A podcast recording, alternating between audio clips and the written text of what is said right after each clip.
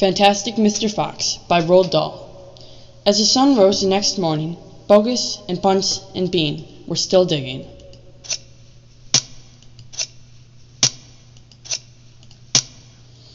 They had dug a hole so deep you could have put a house into it, but they still had not yet come to the end of the fox's tunnel. They were all very tired and cross.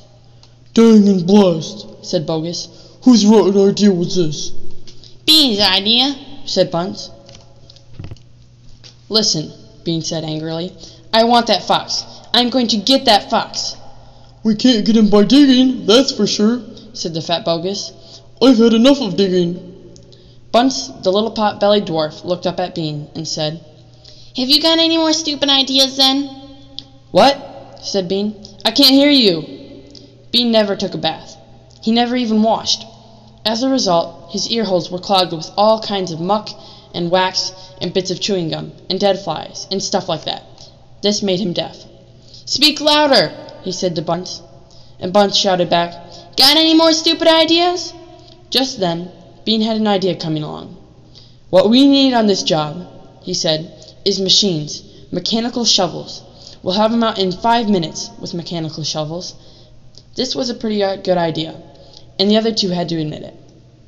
All right then, said Bean, taking charge. Boggis, you stay here and see that the fox doesn't escape. Bunce and I will go fetch our machinery. If he tries to get out, shoot him quick. The long, thin Bean walked away. The tiny Bunce trotted after him. The fat Boggis stayed where he was, with his gun pointing at the foxhole.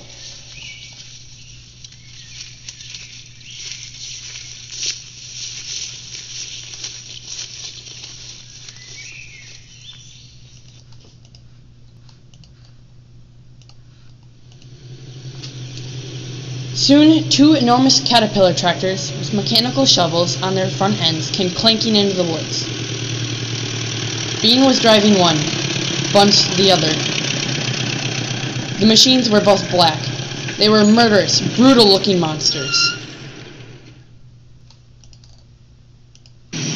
The machines went to work, digging huge mouthfuls of soil out of the hill.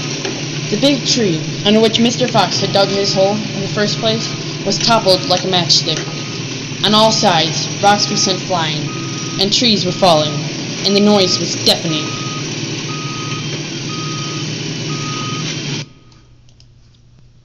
Down in the tunnel, the foxes crouched, listening to the terrible clanging and banging overhead.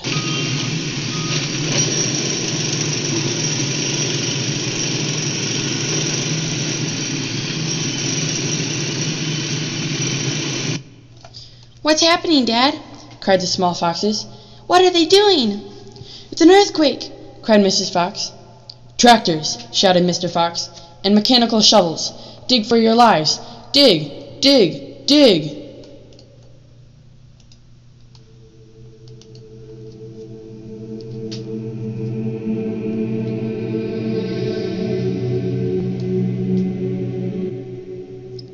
To find out what happens next, go to your local library and read this fantastic book.